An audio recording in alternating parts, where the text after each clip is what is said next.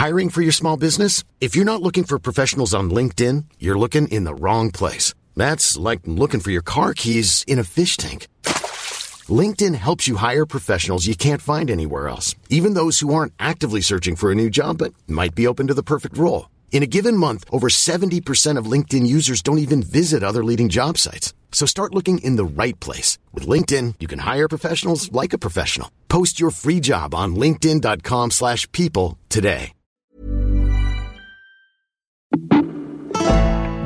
A phone call from a very high member at Scotland Yard, almost at commissioner level, saying, get out now.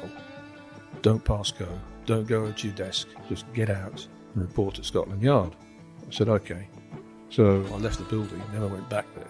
Apparently, my life was in danger. Welcome back. Former Detective Inspector Robert Jones has seen it all when it comes to crime on the streets of London.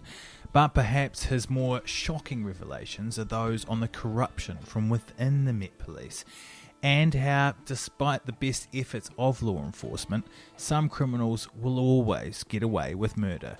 Before we get started, make sure you've taken advantage of the deal on offer with Athletic Greens to get yourself some free AG1.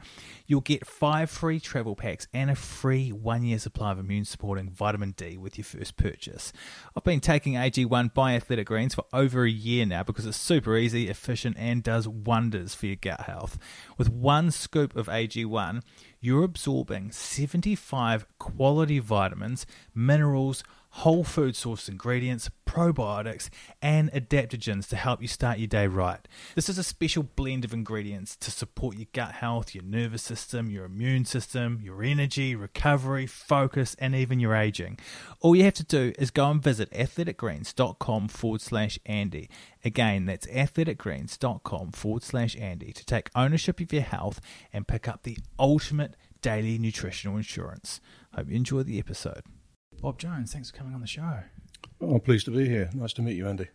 So, when you started and you were in Barkingside, you used to.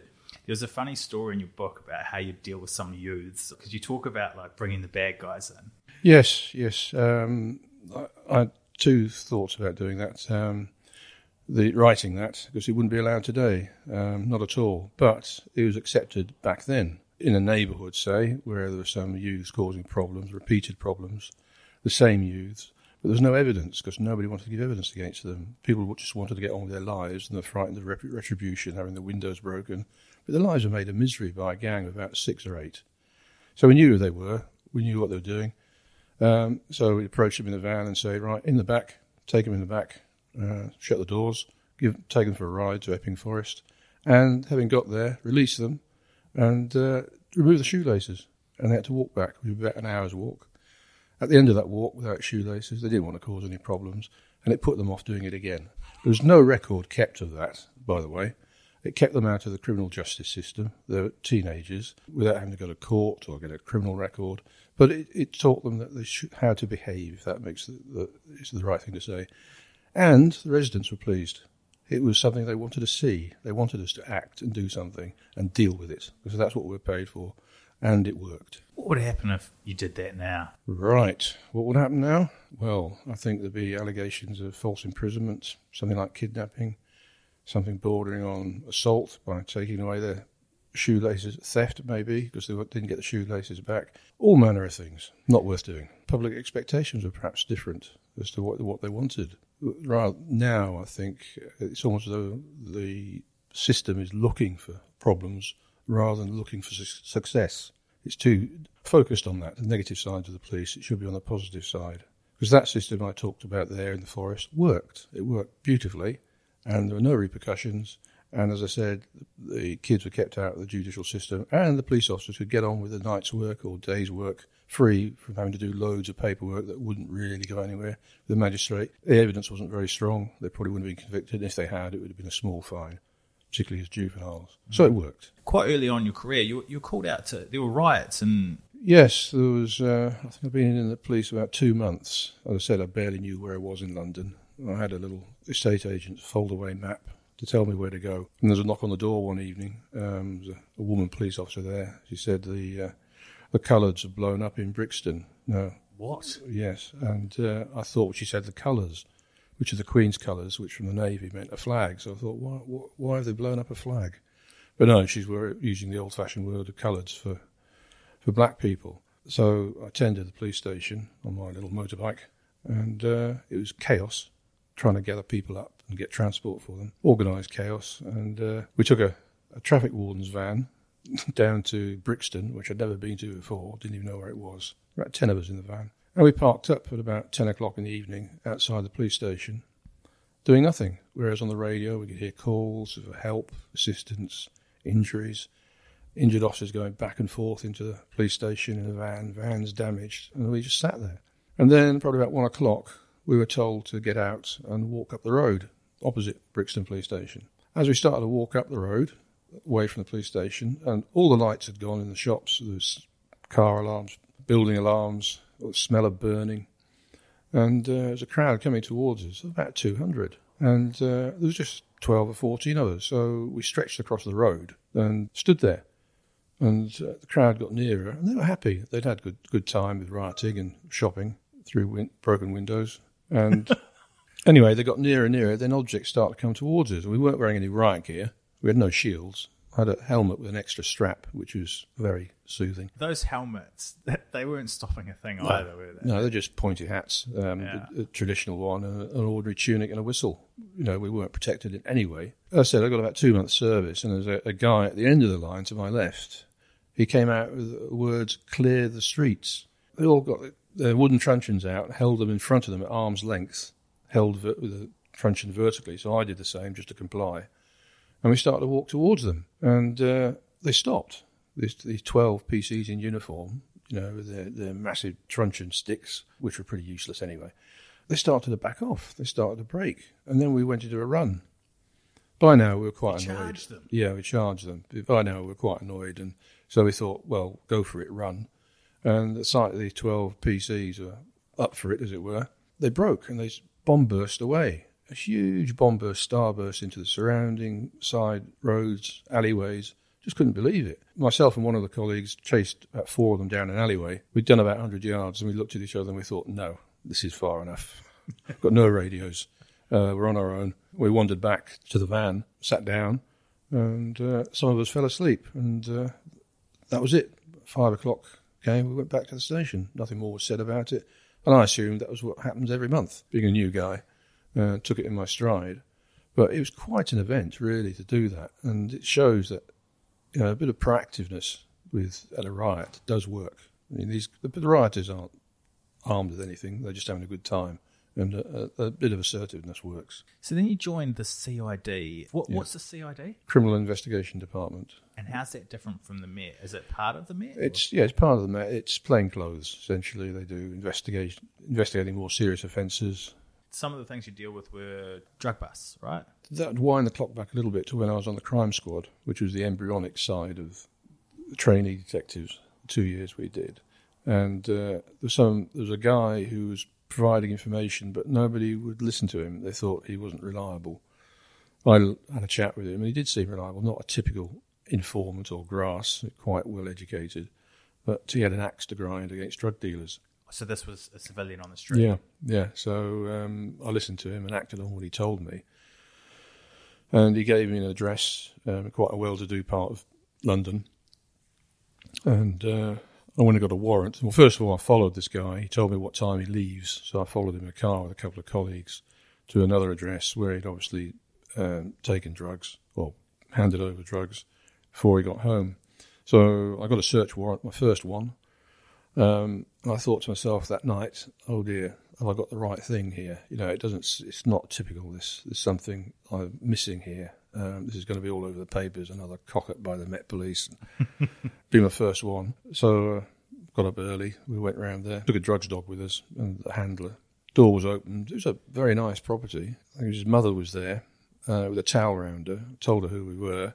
She screamed, dropped the towel to expose everything of her, and uh, which was a bit of a shock. And the drugs dog handler, the way a drugs dog works, not just the dog, it's the handler as well who takes it. Spotted something, spotted her hiding drugs in the garden. We hadn't spotted that. So we found this huge bag of drugs in the garden behind a bush she'd dumped, and upstairs we found more, plus thousands and thousands of pounds worth of cash. So it was a success, and I leant against the wall, going, "Phew, thank God for that." We got into the police station with all this cross section of drugs, from cannabis to heroin. Interestingly enough, there was a, a guy I worked with. He was a what they call a parent PC. He was a police constable attached to us in plain clothes. He got a lot of experience. Great guy, intelligent, and he was interested in dogs, greyhounds. And he um, he bought a dog. He may have had one before, and we had shares in it, certificates he gave to us. So for any winnings would be split. Oh, nice. Uh, yeah, I think we had to, we had to pay for this share. Anyway, a few weeks later, I came into work and straight away, oh, he's been arrested for corruption. What on earth had he done? He'd been working on his own. He'd been approaching members of the public who had come into contact with criminality, if you like. They'd done things which they shouldn't have done, without going into it too much, involving uh, bent motor vehicle certificates, stolen ones, and threatened that he'd expose them unless they handed him money.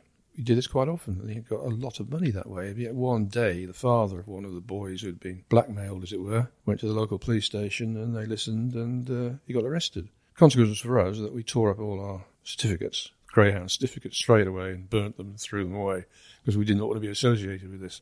But that was my first touch of corruption, spotting it or being involved in it. Um, and I thought that'd be the last of it.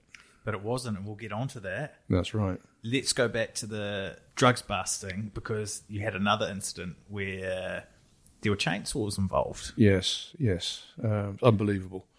There was a, a tower block, several tower blocks in East London, and there, there were drug dealers there.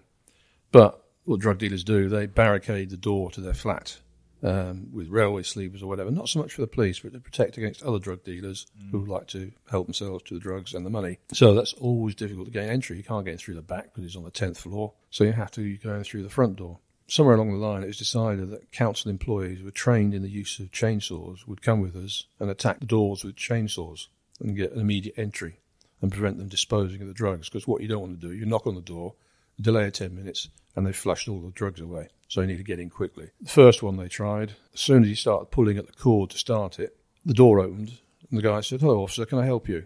know, and that was a bit embarrassing. The next one, they got it started straight away, applied it to the door, and it jammed. The door opened, and the other, and the occupant of this place said, Hello, officer, how can I help you? And another one, they were in the lift, and it stuck. The lift wouldn't move, so they're trapped in this lift.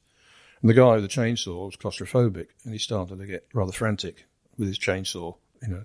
And the officers with him were scared that he was going to kick off with his chainsaw and attack them. So, in summary, it never it was never used again, as far as I'm aware. But that brings me to another point: corruption. I mentioned this guy with the the greyhound. There was another incident whereby I and a colleague were looking at uh, a tower block, and we knew there was a, a dealer on one of the floors, but we didn't know where. So we saw a guy pull up in his car, get in, reappear about five, ten minutes later. We knew, oh, he's had a buy. He's gone and bought some drugs. So we followed him away, stopped the car, had a word with him. He denied it and said, look, no, searched him, found a, a packet of drugs. Said, look, where did you go and get it from? Tell us where it was, and we'll throw this down the drain and we'll say no more about it because what we want to know is what the, the address is. He said, uh, okay, he trusted us. He gave us the address. So we, we threw the drugs down the drain. As a result of information, we searched that place and found the dealer and all the drugs and money and the whole lot. Technically, I'd committed an offence. Practical policing, though, isn't it? It- It's practical, and I think we didn't get any benefit from it. However, if he'd been wearing a recording device or, or whatever, something similar to that, we would have been in prison for not handing the drugs in, for throwing them away, for not arresting him, um, neglect of duty. It would, it would have been a Isn't career end. For, Isn't that crazy? It is. Now, should ex- police officers be expected to do that? That's the question. They were doing it then, and it was with the best of motives, and it got the results that people wanted. So, yes, it's questionable, but it worked. So then you became a detective constable, is that right? That's right, yeah. Yeah. One of your first things there involved a, a drugs bust, and the cop tried to split some cash with you. Yes, yeah, that came out of nowhere. I'd been at West Ham for about six months. One evening, the uniform officers stopped a car they were suspicious of, and uh, the occupant, the driver, he was a known major drug dealer, very major drug dealer in London. Had very few convictions, was untouchable more or less. He had his Mercedes, um, briefcase, containing many thousands of pounds, samples of drugs, flick knife, stolen credit cards, the whole lot. It was a very good arrest. It's something that squads had been after in the past, hadn't been able to nail him. He was just too far removed from the action, as it were, but he was a controller.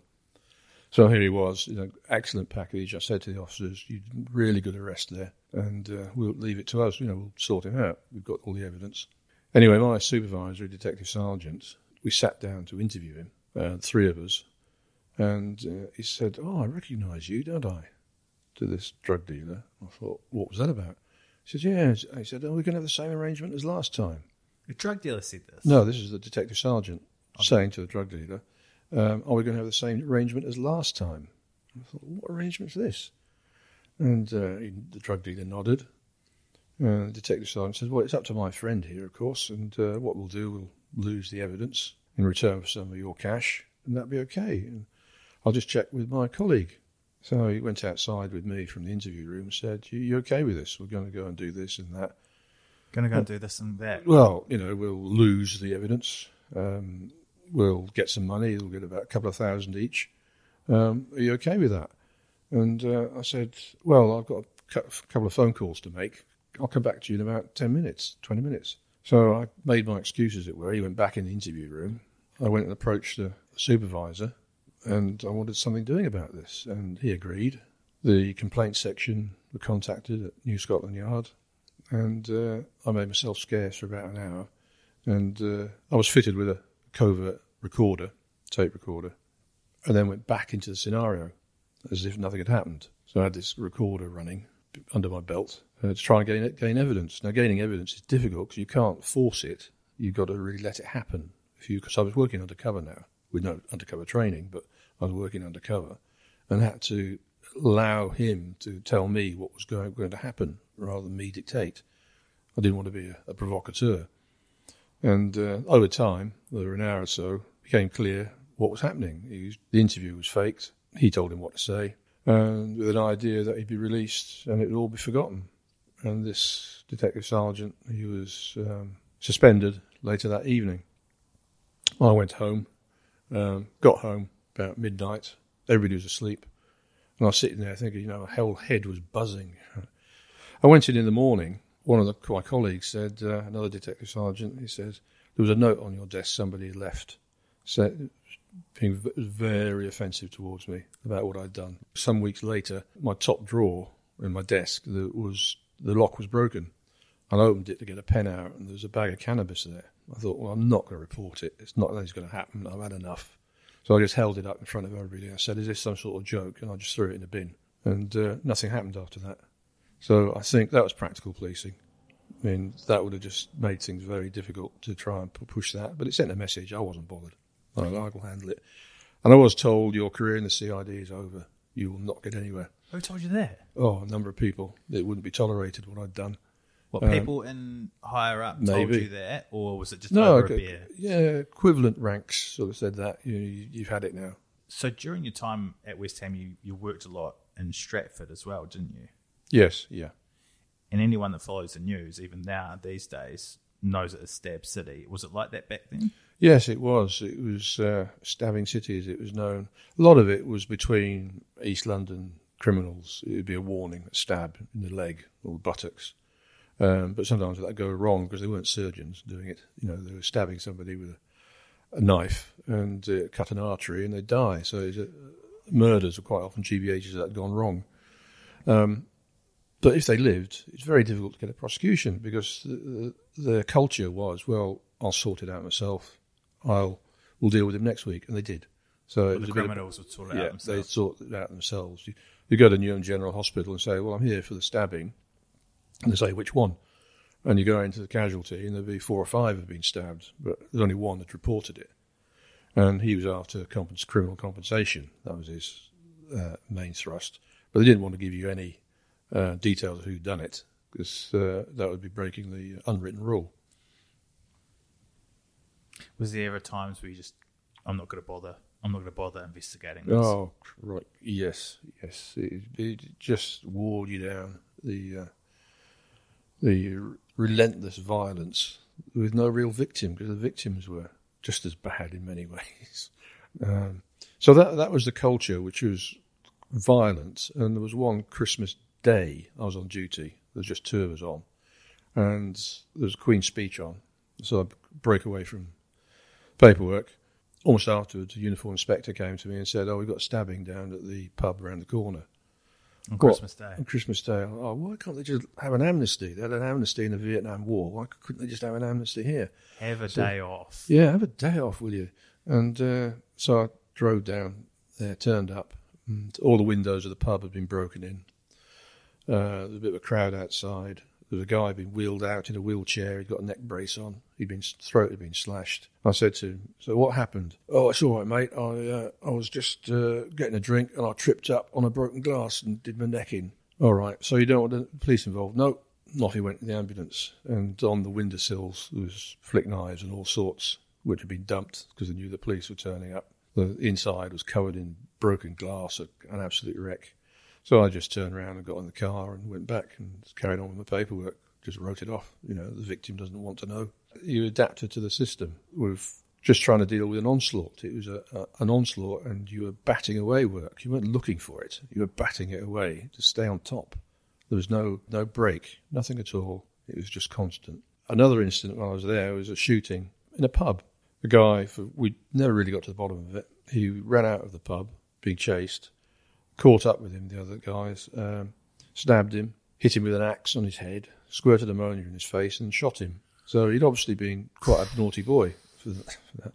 found the top of his skull under a car, but there was no witnesses. Nothing at all. No witnesses. Nobody had seen a thing. But there were lots of people there. It was a pub. It was full, but nobody. It's a, the uh, code of silence. Another incident. I was called to a pub where there'd been a shooting. Another different pub. Walked in there with a colleague, and there was a huge chunk taken out of the bar, like a shark had bitten it. And people standing around still drinking. The door was smashed through the blast of the gun. It was obviously a sawn off that did it. Yeah, it sounds Um, like a 12 gauge. Yeah. I said, there's a landlord about. And oh, he's upstairs. So he came down. I said, look at the state of this bar. He looked at it and went, oh, that's a bit naughty, isn't it? and people were just standing around drinking. I said, anybody see anything?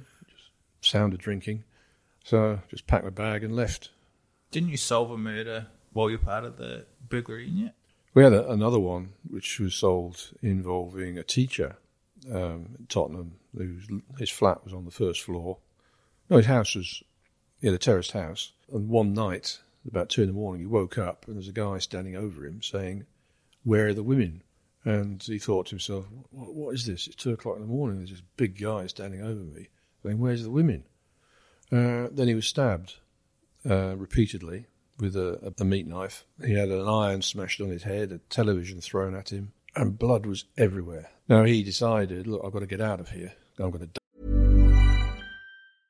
This is Paige, the co-host of Giggly Squad, and I want to tell you about a company that I've been loving, Olive and June. Olive and June gives you everything that you need for a salon quality manicure in one box. And if you break it down, it really comes out to $2 a manicure, which is absolutely insane. It's also so easy to get salon worthy nails at home with Olive and June. The difference between how your nails used to look when you did them yourself and now with the Mani system is a complete game changer. The best thing about Olive and June too is it's a quick dry. Dries in about one minute, lasts for five days, and full coverage in up to one to two coats. Visit oliveandjune.com slash perfect mani 20 for 20% off your first system. That's oliveandjune.com slash perfect mani 20 for 20% off your first system.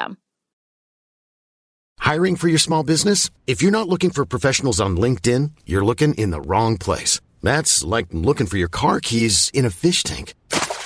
LinkedIn helps you hire professionals you can't find anywhere else, even those who aren't actively searching for a new job but might be open to the perfect role. In a given month, over 70% of LinkedIn users don't even visit other leading job sites. So start looking in the right place. With LinkedIn, you can hire professionals like a professional. Post your free job on linkedin.com slash people today.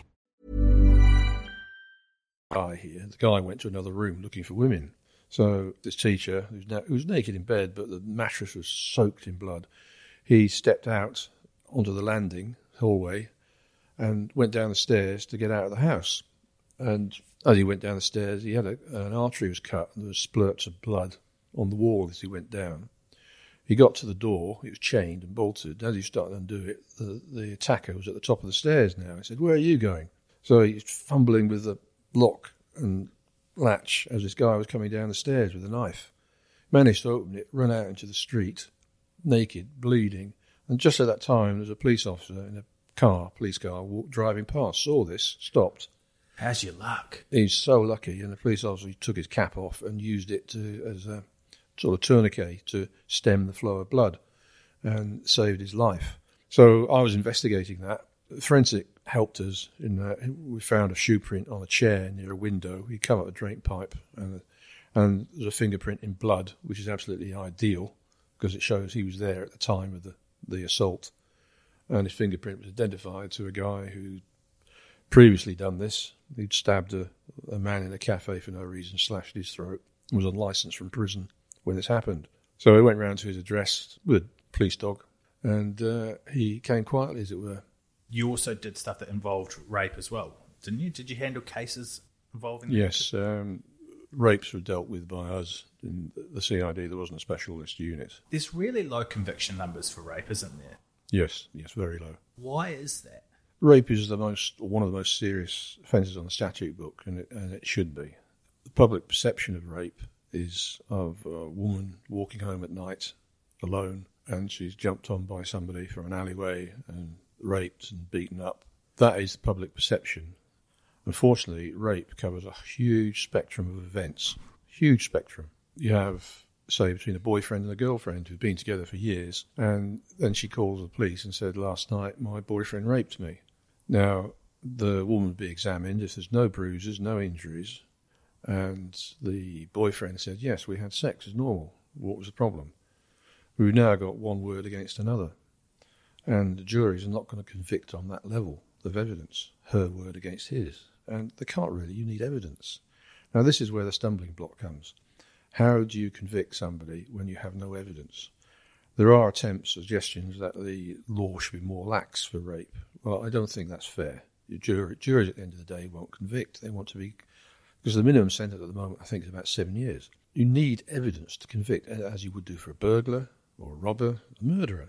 Now, rape, as I said, is very difficult in most cases to gain the evidence, particularly if the parties are known to each other.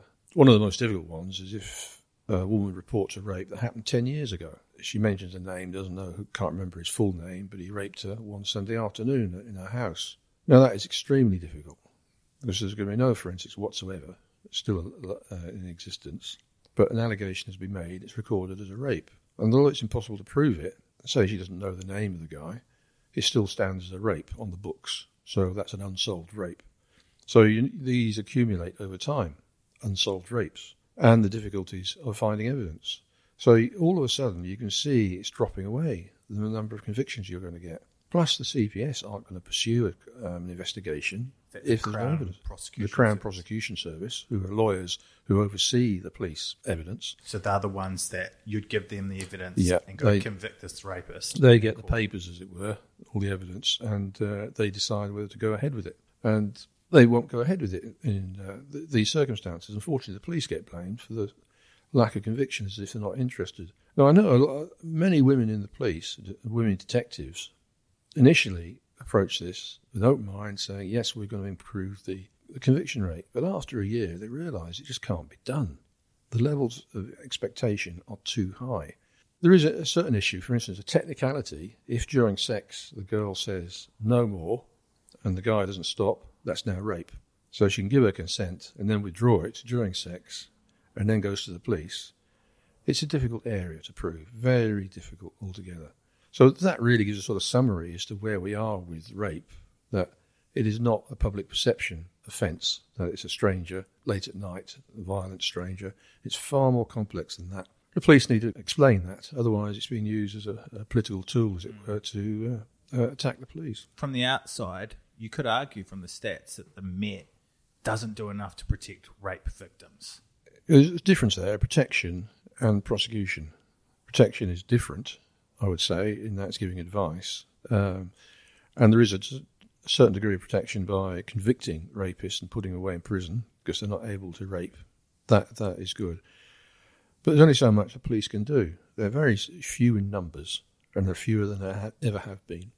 And I think the demands are even higher than they ever have been. The expectations are so high that if we divert police resources to doing one thing, they're taken away from something else. So it creates a gap in the front line. So it's a complex area. I think society's got to really look at what it wants, what it's decided, and not expect the police to be the arbiters. The, the officers who work on these are volunteers. They're doing it because they want to do it. They're motivated. What do you mean they're volunteers? Well, you don't have to be on a, a rape investigation if you don't want to be.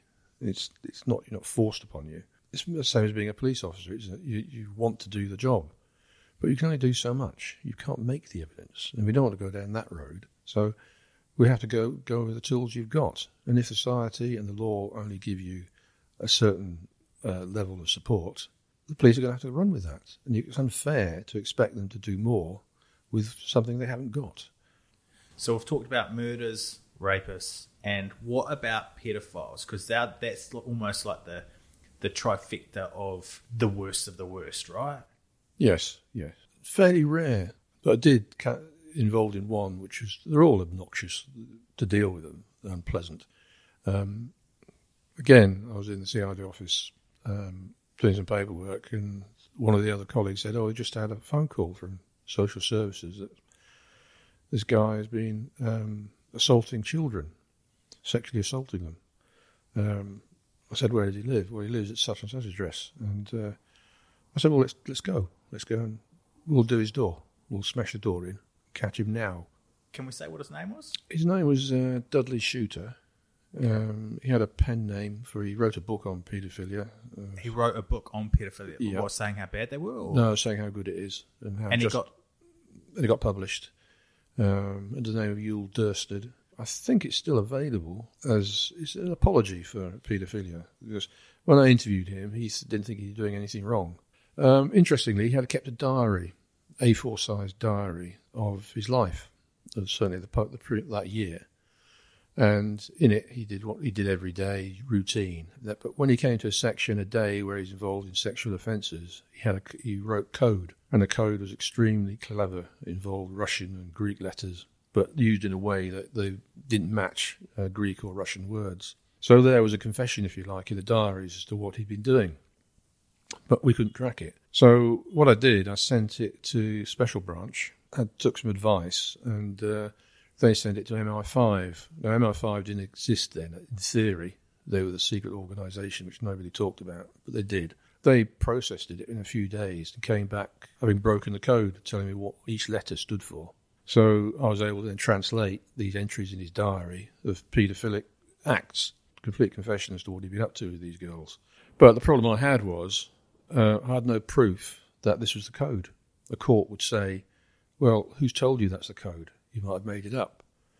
So that was a dilemma because MI5 weren't willing to go to court. because they didn't exist. They didn't exist.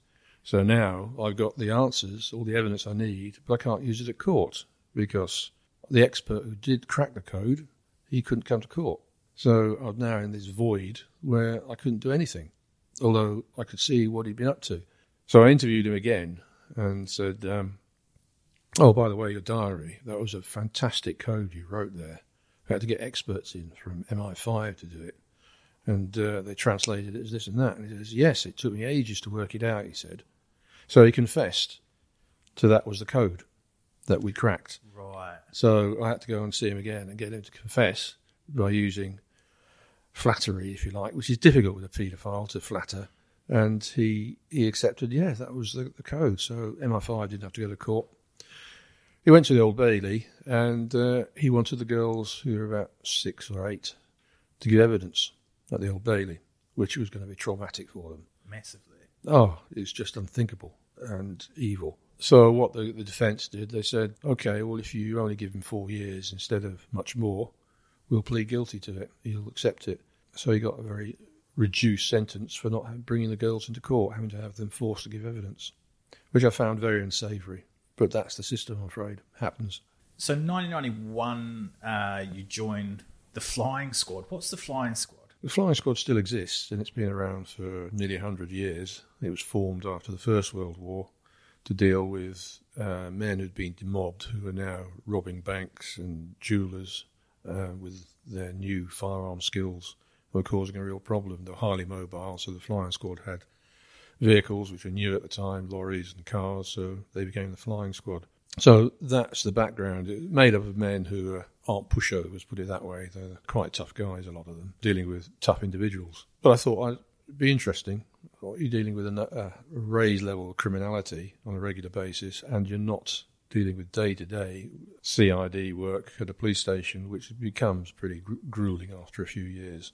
So I thought I'd, I'd have a go at this, and I've one or two people said to me, "Well, after your business with the corruption and your detective sergeant going to prison, and uh, on your evidence at the Old Bailey, you may not be surprised if you get there." Anyway, I applied, and I, I, was, I, did, I did, get through the selection, and I started at uh, Rigg Approach in East London. It's called Rigg Approach because that's the road it was on. It was a covert building. So I started there. Straight away, I knew I was, people were a little bit suspicious of me because of my background. Probably thought I was a bit of a, a sneak, a narc, or whatever you want to call me. But things were, were settled down.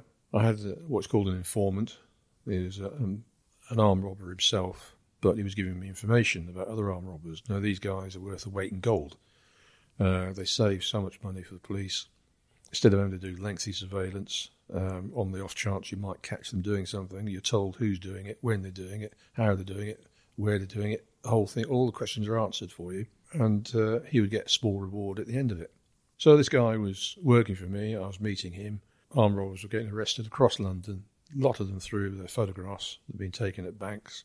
He did provide information which involved uh, being able to arrest the driver of a, an armoured post office unit, one of the post office vans, for involvement in uh, a robbery. Well, so it was an inside job. Yeah, yeah. It was all good stuff um, he was providing me with. But I'd got this very important individual doing this for the, the organisation. And then there was a change of management. There was a, a change at senior level at Rigg Approach, and everything changed. Um, he didn't like me because of what I'd done in the past. He was very old school. As far as the corruption side of giving evidence and against my boss back at West Ham.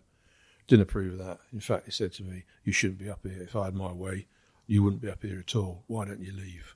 Really? Yeah, why don't you F off? And, what uh, was the. Where are they coming from on that? You don't narc on police officers, or you don't narc, or like. It was something like that, don't narc. Uh, as it turned out, there were things going on which shouldn't have been going on, which I wasn't aware of. And obviously, and he said to me, You've got a hotline to the complaints people at Scotland Yard, which I hadn't. Don't trust you. And uh, he said he doesn't trust you. Yeah, I had a swipe card to get into the building at Rigg Approach. That was deactivated, so I couldn't get in without being supervised. And he also said, well, if you don't leave, his DI was with detective inspector in his office. So if you don't leave, I'm going to give you a bad report, like you've never had before. And I was thinking, well, how's he going to justify this, you know, with what I've done so far? I said, well, I'm not leaving. He said, right, you get a bad report. I said, fine. And uh, I left the office. Then he called me back in about a week later. Right, we've done your report. Just need you to sign it. I read it. And it was dreadful that everything bad you could do as a police officer was there, even to the my style of clothing was inappropriate. Everything was awful to the nth degree. It's so bad it was good. You know, it stuck out. I mean, this is just compared to my previous ones, which are very good. So I said, "Can I photocopy it?" Well, I think about it. So I photocopied it, gave it back to him. I started what's called a, a, a grievance procedure, a complaint really about being unfair. And uh, just after that, I got a phone call from a very high member at Scotland Yard, almost at commissioner level, saying, "Get out now."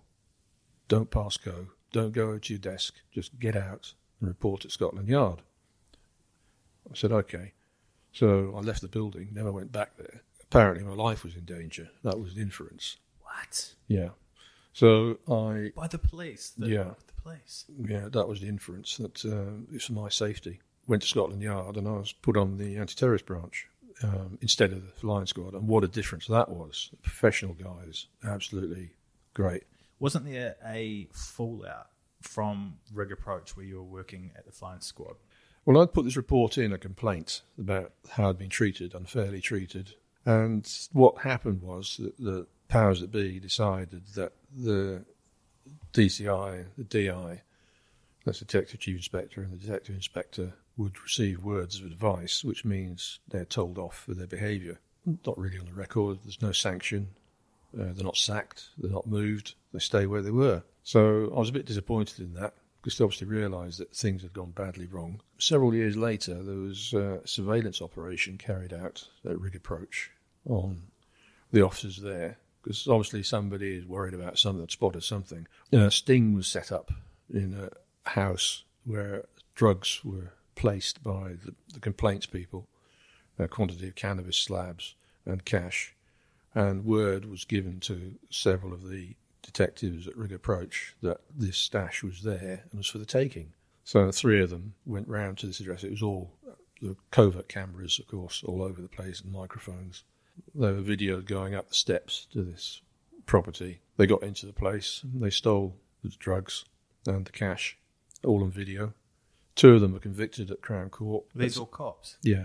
All three were cops, detectives of Rigg Approach. And they turned Supergrass against other officers so it all sort of imploded, more or less destroyed Rigg Approach. Officers there couldn't weren't allowed, couldn't give evidence at court in future, and and cases from the past, the guys were released because their evidence was now tainted that they gave against them because of what they now did. So it was an awful mess. So in '92, you moved to the anti-terrorist branch. Can you give me an idea of the setup there? Because this would have been during the time when the IRA was peppering London with bombs, wasn't it? Yes, they were running various campaigns. They had been doing for some time. Didn't the IRA used to give warnings before the bombs went off? Yeah, yeah. There's um, usually about an hour warning, and it wouldn't be to Scotland Yard. They'd speak to other people perhaps on it because um, they're worried about rec- being recorded. Yeah. So how did that process work? Well, it was slow. You relied on the people they'd spoken to contacting us or the police and doing it quickly because there's an hour to play with before the bomb went off. So you know, time was short, so you could get the warning come through. But it'd be a coded warning. There were a certain number of words were agreed. Where if they used those words, then it was the IRA because there were so many false calls to Scotland Yard. So we had to weed them out. But a short time. So if you're in what was called the control room, which is which I did, running the control room you know, on a shift basis, you'd have to move quite quickly and deploying bomb units, uh, other police officers, getting people evacuated. So you had agreed a code with the IRA. Yeah, it, it, I don't know how it happened, which channels it came through, but it, it did come through to us.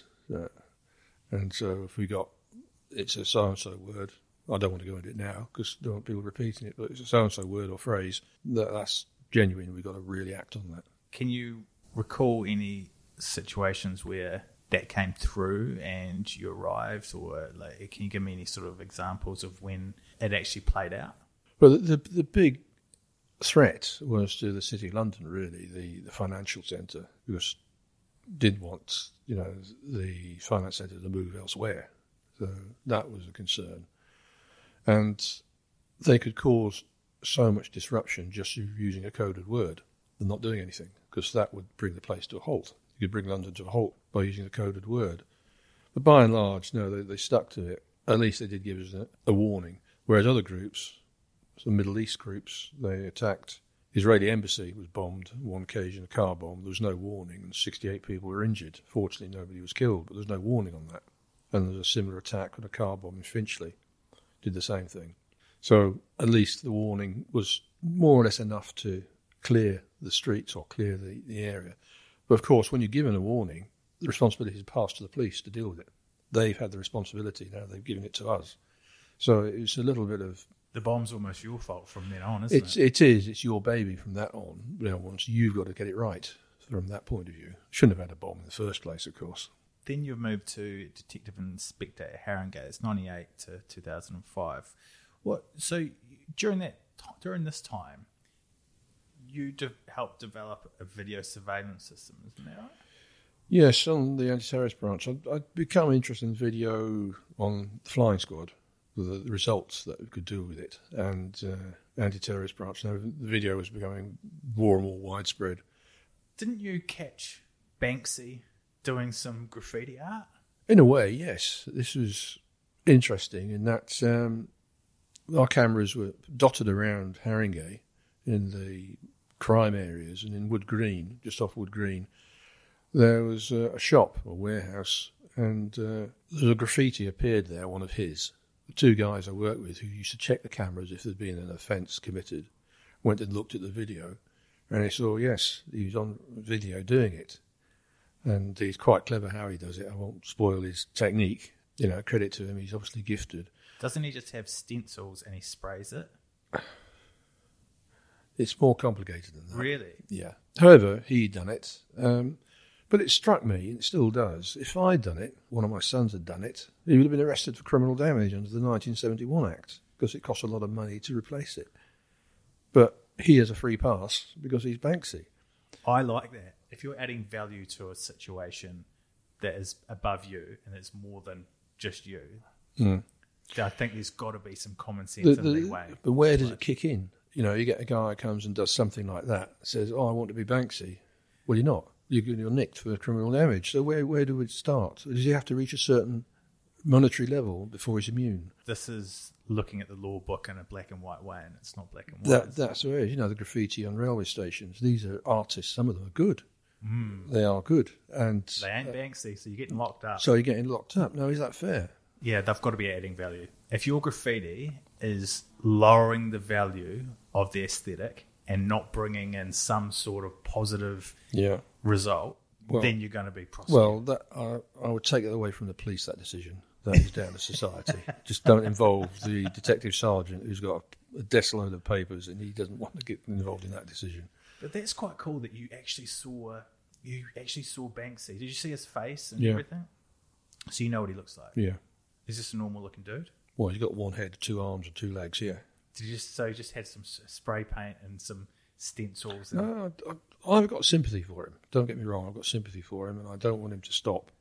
But it's, it's still a dilemma: is where does it start and where does it end? Where is the spectrum? Where does it all sit? Got to discourage kids from doing it. Bob, thank you very much for coming on the show. No, it's been a pleasure. It's been very worthwhile. And your book, Met Police, London, Terrorism, Murder and Police Corruption. It's out now. Yes, it is available on Amazon. If you like this episode, make sure you give it a share and follow us on whatever device you're listening to this on. Sick of being upsold at gyms? My guy, you're currently a base member. For $90 more, I can upgrade you to our Shred membership. For 130 more, you'll be a swole member. And for just $300 more, you'll reach Sweat Platinum. At Planet Fitness, you'll get energy without the upsell. Never pushy, always free fitness training and equipment for every workout. It's fitness that fits your budget. Join Planet Fitness for just $1 down and $10 a month. Cancel anytime. Deal ends Friday, May 10th. See Home Club for details.